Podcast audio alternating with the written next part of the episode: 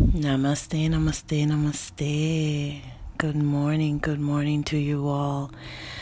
This is um very different. This is a very different insight and a very different message for you today. I want to kind of focus on the elders.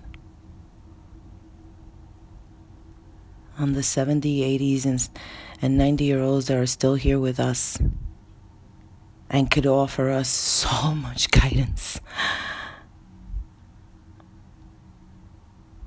We sometimes become very selfish and we forget about them.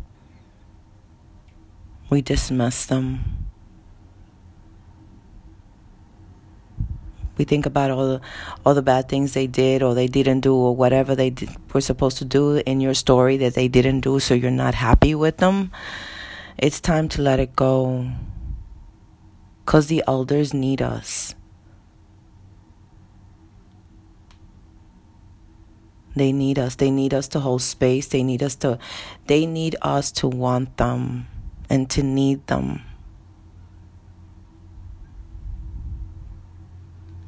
So I'm just asking very compassionately. Hold space. Hold space for the elder in your tribe, you know. Who's always alone. Who wants to talk and you're always too busy to talk to to them. Be mindful. Listen, I'm sharing only my experiences.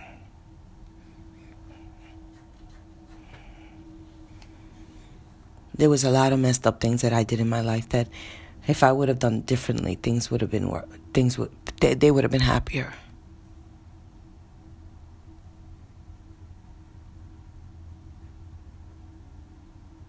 I'm just keeping it real. I have a 96 year old grandmother who I call every day, and all she says to me is, Thank you. Thank you for remembering. Thank you for calling me. Thank you for the conversation.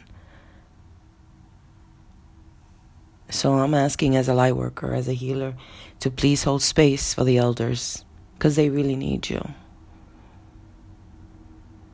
Namaste.